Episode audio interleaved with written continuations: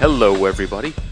Welcome to the No Braking Podcast. I'm here in probably what I will say is uh, one of the coolest places I think I've ever been able to record a podcast. Now, I've had done some pretty impressive places like my living room and my car. So this is this is pretty much up there with them. So for those that haven't listened to the No Braking podcast before, it's where we like to go and talk to our people about how they got into the automotive industry. And today, I'm really looking forward to talking to Mitch Snow, who is the manager of new business development here at Polyphony Digital. Now, I've been practicing that for so long because I've been pronouncing polyphony for wrong for like years and years and years. So, Mitch, thank you first for telling me how to pronounce it correctly and for taking the time here to talk to me. Thank you for having me. I really appreciate it. So, Mitch, as we dive right into it here in this, should we just talk about the, the space here where we're at first so you can give our listeners some idea of what where we're at? Yeah, uh, so this is our U.S. Explorer studio mm-hmm. in Santa Monica, California. We just moved here about three or four months ago from a little studio in Venice. Mm-hmm. Uh, and this is kind of a, a, incubator of sorts, figuring out ways where we can expand the Gran Turismo and Polyphony's brand in new ways and uh, figure out what we can do to really grow our, our franchise as a whole. And it's a little bit different to most, uh, I will say, offices that I've been to, and especially in regards to this. So, what is it that you feel makes this more unique in regards to its setup? For those, obviously, the listeners that can't see that we're look, what we're looking around now. You know, it, it's very unique. Uh, it's a, a large open space, very unique architecture. Uh, so much of Gran Turismo is about unique design and aesthetics and attention to detail. And uh, unfortunately, we're still moving in. We we're a very small office here and have been on the road quite a bit since moving in. We're still waiting on some furniture to come in and get installed, but eventually, maybe we'll have this place be a, a location where we can host cars and coffees and uh, be a little bit more engaged with the community and, and show the world what Gran Turismo is all about. Um, not just from a business side, but but from a, a personal side as well. Fantastic. And then, so before we, we start talking about your role here, um, why don't we take a step back and talk about how you sort of fell into the automotive industry? What was it originally that, that, that caught your eye about cars in general? How did that all come about? Well, I uh, so I grew up in Colorado Springs, Colorado, mm-hmm. which is, is, known for a, a, big mountain, America's mountain, Pikes Peak. Yep. And my my grandparents they grew up, or my great grand, pardon, my grandparents grew up in South Dakota, and they were moving to California actually, and my grandpa stopped, met with one of his buddies from from the military in Colorado Springs, and they just fell in love with the the environment and atmosphere and everything that it had to offer, and decided to raise their family there. And from there, he opened his own shop, Snow Automotive, and started his business where he really specialized in carburetors and started sponsoring the race at a very very small local level and working with the, the event organizers, helping out on the technical committee, and opening his garage doors to competitors coming from out of state and out of the country to give them kind of a home away from home and show them what Colorado Springs is all about. Um, so he did that. Had my my dad. My dad went on to to race and be one of the first mini sprints to ever race up Pikes Peak just about a year before I was born, and I've been going to the race ever since I was about four years old. I don't think I've missed a year since. And um, growing up around my grandpa so much, he was kind of our, our daycare. We would go to his shop, and he had a, a pretty good sized lot, and we were about six and eight, my brother and I, and he would just throw us the keys to his Ford Explorer and let us drive around the lot and do whatever we wanted, kind of unsupervised. And we just fell in love with cars. And uh, I mean, the taught us how to drive, and the first car we ever drove was like a 1919 Ford Model T. Okay. It's very unique stuff. So we yeah. we kind of fell in love with it from from a very young age and went on to race karts and uh, going into to school. I actually wanted to do broadcast journalism and be a sports reporter and do ESPN and all that. And um, so you can give me some tips then. You know, I I could if I didn't abandon that goal. Uh, after my, my freshman year of college at Colorado State, I did an internship at a local news station, and when it came to doing coverage for the hill climb, um, I I guess I never really realized that other people didn't care about motorsports mm-hmm. until I was put in a situation where everyone cares about baseball and football, so on and so forth. So I kind of fell into to my zone there and kind of led coverage as like an 18 year old kid, uh, figuring out you know these this is who we need to interview, this is what's going on, this is the significant story, and from there I, I pursued an internship with the hill climb itself and. Um, after doing that for a couple summers, I actually decided to leave school early uh, to pursue that full time. Just you know, college today, especially when you're paying for it on your own, it can be a little bit expensive. It's expensive, and and I was a communications major, and it's kind of just a degree to get a degree. It's nothing that is so specialized that you're really going to benefit from it. Well, like we're not, a, an not engineer, so anything against people who are studying communications. Not at all. I, I learned so much from it. Um, Yes, that but- I now realize. Yeah, and but obviously some positions or some careers or destinies may have you might take you in other directions. Exactly. I it was something that just very was frustrating to me at the time, uh, feeling that I I was learning so much more in the field Uh, as an intern and, and working in the summers at the race than than what I was getting from the classroom in itself, and to be putting money into it in one hand was was frustrating in itself. So I decided to to chase new opportunities and, and even if you're not getting paid much, if you're getting paid to learn, that's a that's a huge opportunity Yeah, and as long- something that you can really grab onto. As long as it can cover all your bills, right? You know, it, I it didn't even do that. I was working at a liquor store part time, slinging booze, and you know, it if it gave me an opportunity to to go and chase my dreams and do what I love, and yeah, working at a liquor store was was fun. It wasn't as much fun as being on Pikes Peak. Well, it doesn't I, I thought journalism and liquor went hand in hand, basically. Anyway, anyway, right? You know, when when you're a young kid and you have a baby face and you can talk a little bit about wine, it, it really helps. Hey, there you go. See, so what was it then? Obviously, can you go into a little more detail about then what you were doing then with Pikes Peak when you went when you took that step away from college to to look to it full time? Yeah, so when I when I went there, it there were just two full time employees, and uh, when I came on part time, I was two So uh, really, there it's amazing what that organization is able to do. Uh, 365 with such little little staff and support. There's hundreds of volunteers and race officials that make the race possible, but in the office, you're doing everything from doing all the media accreditation to ordering porter potties to selling sponsorship, fulfilling the sponsorship, Yep. writing press releases, um, running all the social media, getting getting everything out there possible, uh, while also dealing with uh, a Forest Service that has given a special use permit to the city of Colorado Springs to maintain and operate the highway, and then being able to put on a one day event on the side of a 14,000 foot mountain uh, just for one day out of the year with thousands of hay bales and about 10,000 spectators. Um, just just the logistics and operationally getting that many people up there and making sure that we're putting them in a safe environment, figuring out uh, safety plans for what's going to happen if a forest fire starts during the race, uh, how to get everyone out safely or to get them to safety. Um, how can we make sure that this race is uh, as safe as possible, being the most dangerous race in the world, and preserve it so that this is something that can be celebrated 100 years from now.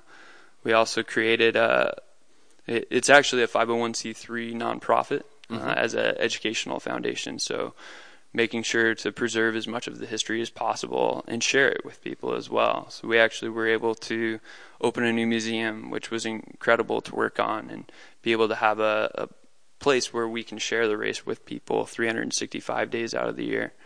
Um, it was very incredible, and, and really what it's all about. the The purpose is to preserve the the past and inspire the future. Okay. And then, so what have, obviously, with your time with the organization, seeing the race up close and personal, what have been some of the highlights of some of the things that you've seen happen? Yeah, you know, it, growing up as a kid, seeing the race be completely dirt Mhm. uh, is something that I really cherish. Being able to go up there with my dad and grandpa and uh, see these guys that were just my heroes run, and then um, to go through the transition of paving year by year and seeing the race struggle. Uh, when I got involved was the the first year that it was completely paved. Okay. So to be able to uh, be involved in what's kind of the first year of a new era of uh, a century old race, uh, was very unique, and to be able to work alongside some of those heroes um, and be able to have an impact in creating the opportunity for them to do um, items that have been their career goals was incredible. I up until this past year, I had been at the summit for every single um, sub 10 minute run in the race's history, which I thought being a, a history geek with the event was really cool.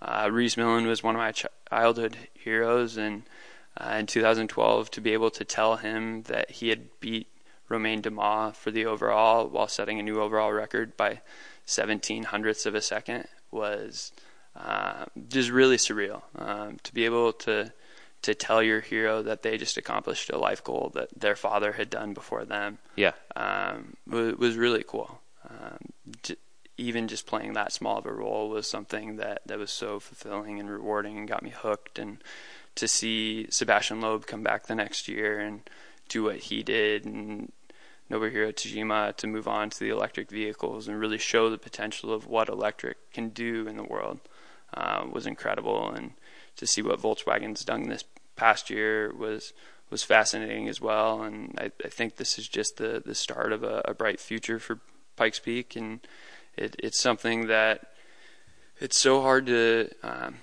spectate and see, and is not very accessible.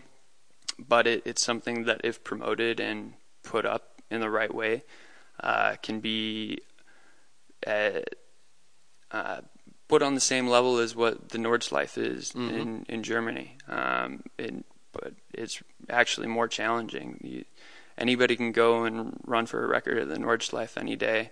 There's no sanctioning body that's keeping track of the records. Yep. You can do 365 days out of the year. Pikes Peak, you get one run, one shot, one day out of the year. Mm, yeah, there's no pressure really with that, is Not, there? None at all. None at all. Um, yeah, I mean, it is certainly impressive when you think of it that one time. Now, if we talk about that for spectators, then one we uh, one of our previous guests, uh, Lindbergh, had some pretty important advice for anyone going to spectate the event, but his was more about bathroom related. Mm-hmm. So, have you got any more other practical advice you could give any of our listeners what they might think if they wanted to go watch the race? Yeah, if you ever go to, to Pikes Peak, the the one thing to really do is make sure that you're hydrating mm-hmm. before mm-hmm. even the week leading up. Make sure you're drinking as much water as possible, eating as healthy as possible. Uh, the worst thing that can happen to you is getting altitude sickness. It'll make for just a miserable time. And even though it, it can be fun, make sure when you are watching the race up there to to limit your alcohol intake. Okay. Because uh, a, a six pack of beer will hit you a lot harder up there than it will about anywhere else. Mm-hmm. Uh, and you know you don't want to be the person that is creating the issue that actually has to stop the entire race to get you off the mountain and ruin the opportunity you for don't, someone. You to, don't want to be that guy. Exactly. Or girl. Let's be honest. Exactly. You don't want to be that it goes person. Both ways. Yeah, yeah. Um, so what else? Is there any other tips you'd give him? Uh, you know, I, other than that, I think the the best thing possible is to always view at your own discretion. Okay. Uh, make sure that you're looking out for cars and, and trying to hear for them. The electric cars can be very hard to hear, and they do run sirens, but it can still be difficult. Mm-hmm. Uh, the best thing that you can do to ensure your own safety is to be uh, on the inside of corners and as highly elevated above the racing surface as possible it's a lot harder for a car to go up a hill than it is to fall down on top of you. Yeah, so. and sometimes at, at Pikes Peak they do tend to fall down as well. You know, they fall down, and, and now that, that there's pavement, it's actually become more dangerous. Their cars would never go off on the inside of a corner before the the paving, and, and now you, with all-wheel drive, cars start to lose traction. They just continue to rotate and have started to go off on the inside. It, it's something that uh, you really got to look out for yourself and others. If mm-hmm. someone's being careless, um, make sure to, to keep them in line and, and help regulate within yourselves um, to ensure that this is a race that will will last another hundred plus years. Look, I think it's all very, very good advice. But let's after we've covered your, your time at, at Pikes Peak, how did you then manage to make, make the transition over here to where you are today? You know, I I had actually met some individual, individuals at Gran Turismo uh, when I was at the hill climb and had brought them on as a the presenting sponsor of the race and just developed a, a good friendship with them. Uh, and over the years, uh, we talked more and more, and it just led one thing to another after accomplishing some of my personal goals at the race. Um, one of them being to to get Ken Block and the Hoonigans to come and do Climbkhana. Mm-hmm. Uh, you know, I, I really just reached a point where it became repetitive and I, I wasn't quite as challenged as I used to be.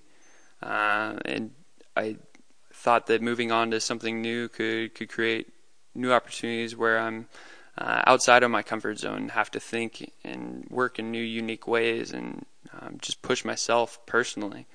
Um, so after a couple of years, we uh, put something together, and I, I joined Gran Turismo March of 2018. Okay.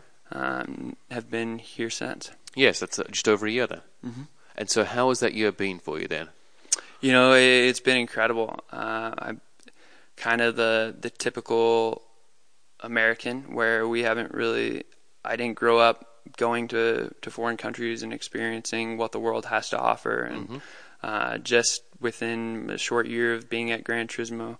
I, I've seen parts of the world that I never thought I would, and um, experienced cultures that are are so unique and give me so much more perspective on what this world has to offer. Uh, So, where are some of the places you've been then?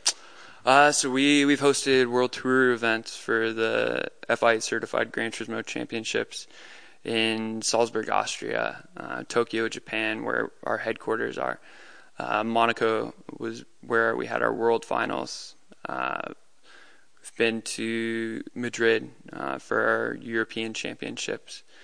Uh, the Nurburgring for the 24-hour race. We hosted an event there last year, and we'll actually be heading out there in a couple weeks uh, for for this year's round. Um, just places that uh, I've so always places that are awful places that you never ever want to visit Yeah, again. it's- it's a- basically, it's a, real drag to Yeah, get yourself out of bed to go to those ones. It's a tough tough time to. Yeah, so you know what, I've got to get out of bed today. Got to head to Monaco. Yeah, I gotta go to Monaco. It's, it's a difficult life. It's a tough week of work. Yeah, yeah. So, so tell us then about what your role is, and expand on what the, the championship is, and then and then what you guys are doing here. So we we have a team within the the Explorer Studio that uh, is kind of working on the backbone of all things development within the championship itself. Uh, about six years ago, the FIA was approaching uh, various video game developers to try and expand their presence within uh, sim racing and esports. And at the end of that, they ended up deciding that they wanted to form a partnership with Polyphony. Uh, and from there, we've been working on developing a championship. So, Gran Turismo Sport, our latest title, has been very focused on esports and online competition. Um, Yamauchi-san has a, a very um, honorable goal of wanting to create motorsport's first pickup basketball game or equivalent.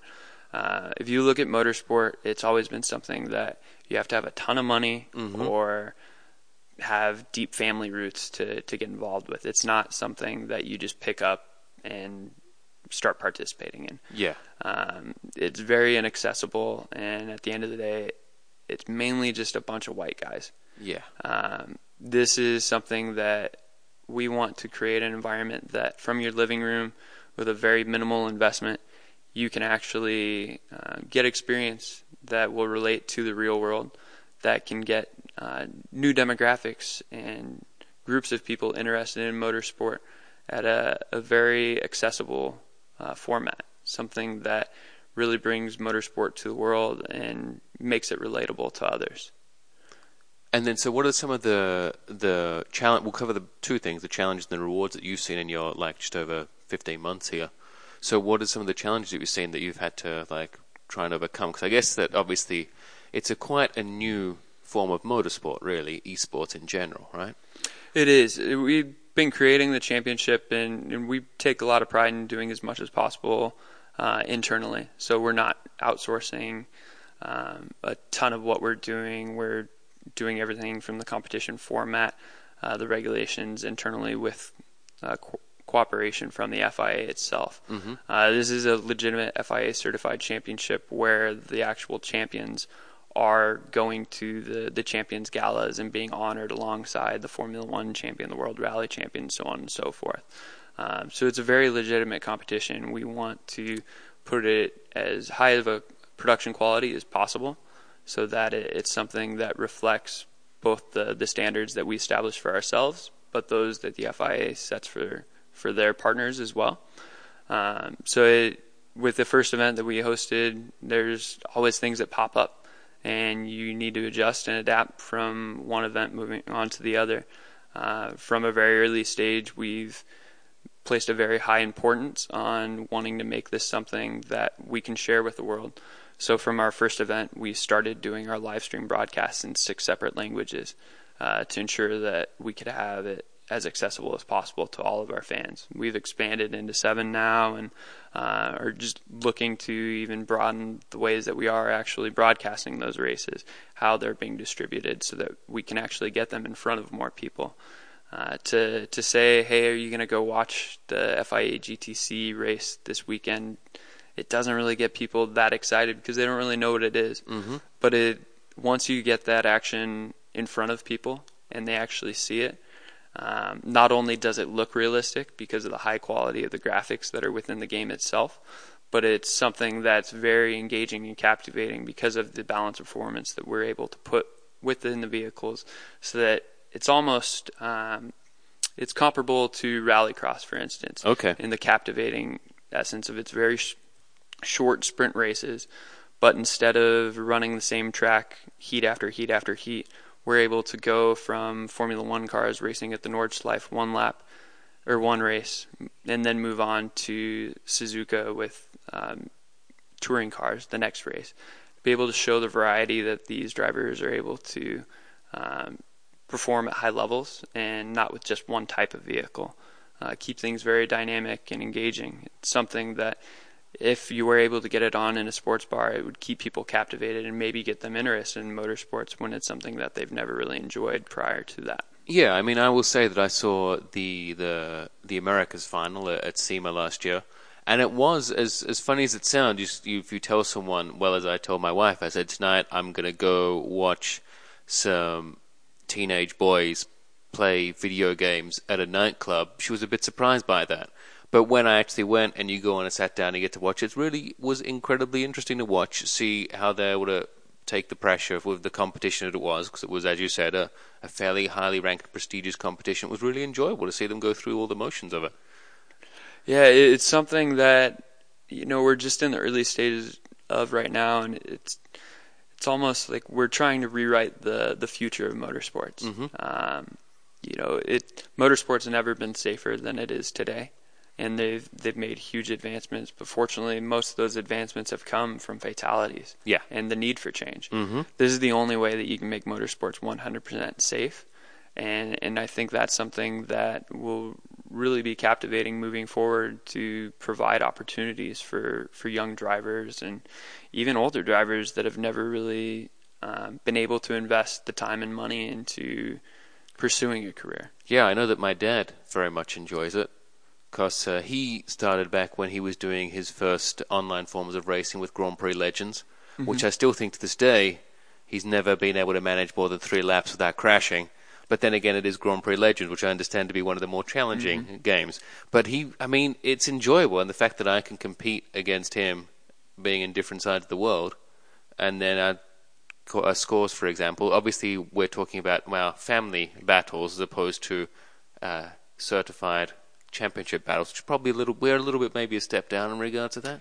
Yeah, but, But, it's all practice makes perfect, right? Well, it is, and, and really, racing's for, for everyone Yeah. at this level. It, it's all about creating a, a global community of racing. Mm-hmm. You you don't have to be one of the top guys, and it it's ridiculous how fast these guys actually are. I I like to think that I'm pretty fast myself, but when I see these guys, times they're five six seconds ahead of me, and it's like, where are you making up Six this- seconds. Yeah, Yeah. where On a one minute thirty track, how do you make are- up that six seconds? which corners are you cutting? Because I need to find them. Yeah. Um, but but I'm still able to connect with my friends back home in Colorado, and uh, even friends that I've made abroad, and race against them online. And uh, even if you just open enter an open lobby uh, and are racing against guys, that one of the coolest things is that w- there have been so many members of this Gran Turismo community that have been racing against each other for decades.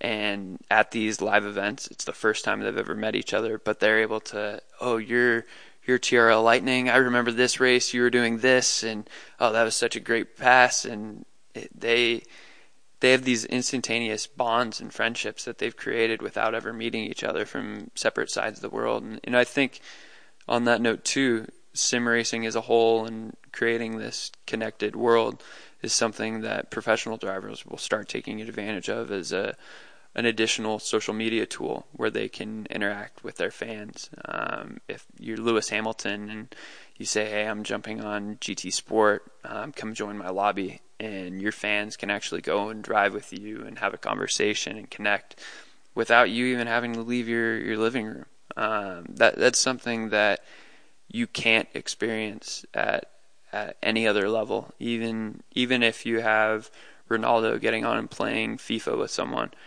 if you beat Ronaldo in FIFA, it doesn't mean you're better at soccer. No. It, but if you're if you beat Lewis in a sim race, it, it there's legitimacy to that. These skills relate in the real world. Yeah, I mean, and it's not just obviously to have the community of the people that are racing, but there's also within the game. I mean, the game has changed to do. It's not just about racing, as we talked offline before. I mean, there's other aspects of the game. It's all about where you can do the photography and things like that. Mm-hmm. That's, I mean, if I even talk about my experience of when I first played Gran Turismo itself, I remember at university, uh, we had my friend Carl had his PlayStation. He said he borrowed Gran Turismo. I should come and play it because we finished class for the day. So I did, and that was like on a Thursday. And then Thursday afternoon, and then Friday, I went to the store, bought a PlayStation, bought Gran Turismo, and I was playing it Friday night, owning it. I was like, that was like, yeah, I was like, this is it. That's the one. This is where it, it was a game changer. I was like, yeah, done.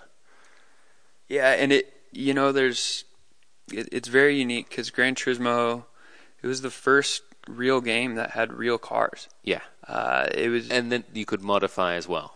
Exactly, and Yamauchi said when when he first created Gran Turismo, it was so hard to get any manufacturer to even allow him to recreate their cars in the game. Yeah. Um, so it was a huge leap of faith and but it's something that has gone on to create automotive enthusiasts. There are so many individuals that have not only learned about cars from Gran Turismo, but become involved in them, and now they're executives within the automotive industry. Uh, it's part of what created their passion, and their path, and led them to explore new things. I, I mean, I even like it because, uh, for example, some of the Gran Turismo tracks in the first one, the, the, first series of games, where I've been able to be just on those streets. For example, in Tokyo, Brendan said, "Well, this is in the Gran Turismo." I mean, it's it's unreal when you go from playing the video game to actually like riding your bicycle on these streets. It's real cool. Exactly, it, it's like you you've been there. Yeah, uh, which is kind of it's strange. a very weird feeling. Yeah, you're like I, I've been here, but I know I haven't, and but I know what to do, and yeah. I know what's coming. It's uh, surreal. Yeah, uh, it's it, but it, it's a great feeling. I mean, it's one that's that's really positive, and it's one that you can. So, I mean, I guess that's why it makes it so relatable as well. And then the idea, obviously, of having your own garage of cars. Mm-hmm. And you can have all different types of cars as long as you win enough money or credits or whatever to, to purchase them and whatnot. But that's just a great thing. I mean, it gave you the opportunity to be like, I really want to buy this car.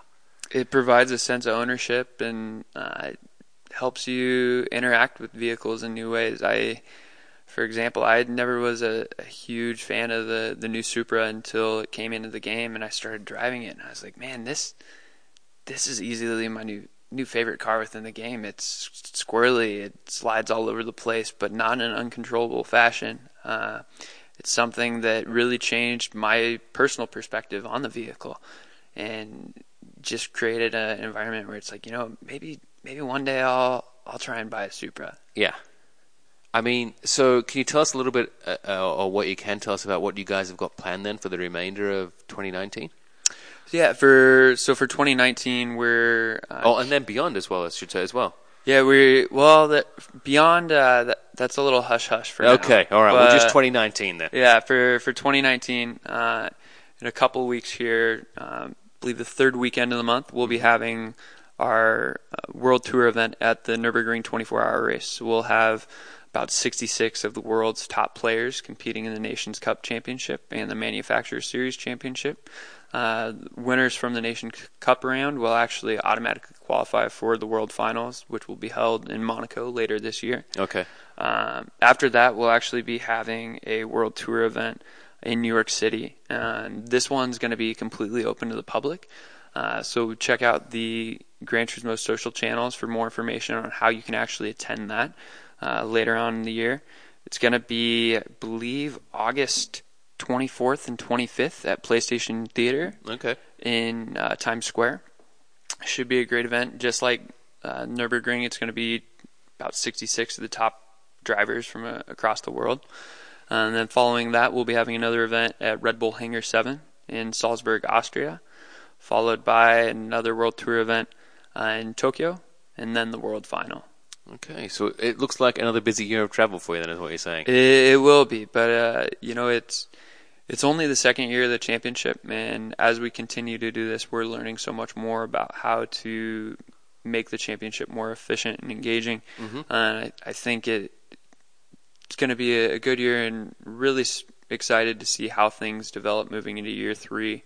Uh, as we kind of hit stride in knowing better of, of how to make these events as as great as possible. And then for the social media side of the business, is it all at the Gran Turismo? Is that what it is? I can't remember. For for Facebook, it's Gran Turismo official. Okay. Uh, and then I believe Twitter and Instagram is at um, the Gran Turismo. Okay.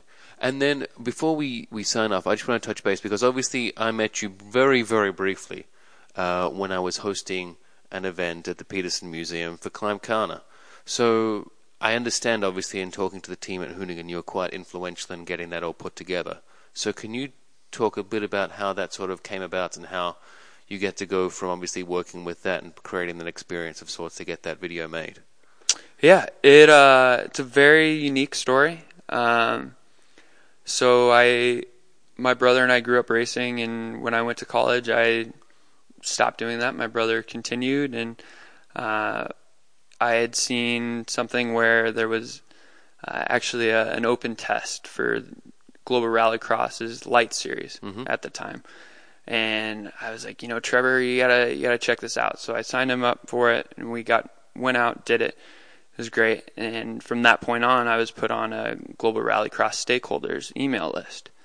And then a couple years go by, and I'm doing stuff at the hill climb, and I get a press release from GRC, and the the PR agency had actually messed up in sending out the the note itself, and all the recipients were not blind copied; they were all CC'd. So I had a about 300 email addresses that I was just going crazy over. I was like, "Oh, these are all the people that I've wanted to connect about this and this and this." Uh, so I was actually able to get Ken and Brian Scotto's email addresses from that, and reached out to Ken. Said, "You know, I know Global Rallycross at the time, which was the series he was running, used the same timing and scoring group as Pikes Peak." So I say, "You know, we, we've locked uh, Kevin and Kathy with North Country timing and scoring in for the next five years. Here's our projected race dates." So if you ever want to come and participate in the race, know that you're not going to have a conflicting event as long as you're running in GRC. Uh, and then also mention that there was a, a concept for a Gymkhana film that I'd like to pitch to him if they ever had time. And uh, a couple weeks later, I got a response from him saying, you know, we'd love to race Pikes Peak. It's not going to work out this year, but I'd love to hear more about your concept. Uh, could you be out in Salt Lake City and meet with my team next week?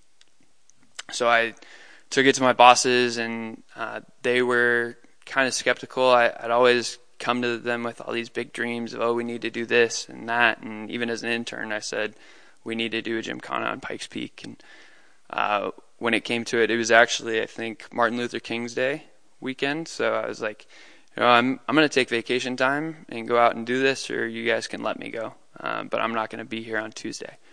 So I went out and met with the guys, um, created a, an entire deck, uh, coined Climbkhana, put it together, uh, kind of as a way to pay tribute to uh, climb dance and what it did for And the so dirt ju- era of Pikes Peak. I was just say, so can you enlighten some of the people who may not know what climb dance is? So Climb Dance was a 1990s French film uh, produced around Peugeot's record effort, uh, labeled as being a, an Ari Vatanen film, but much of the footage that is actually captured within it itself is actually Robby Unser as well. Uh, but it is it's probably the most iconic automotive film of its time for sure, and one of the most uh, of all time.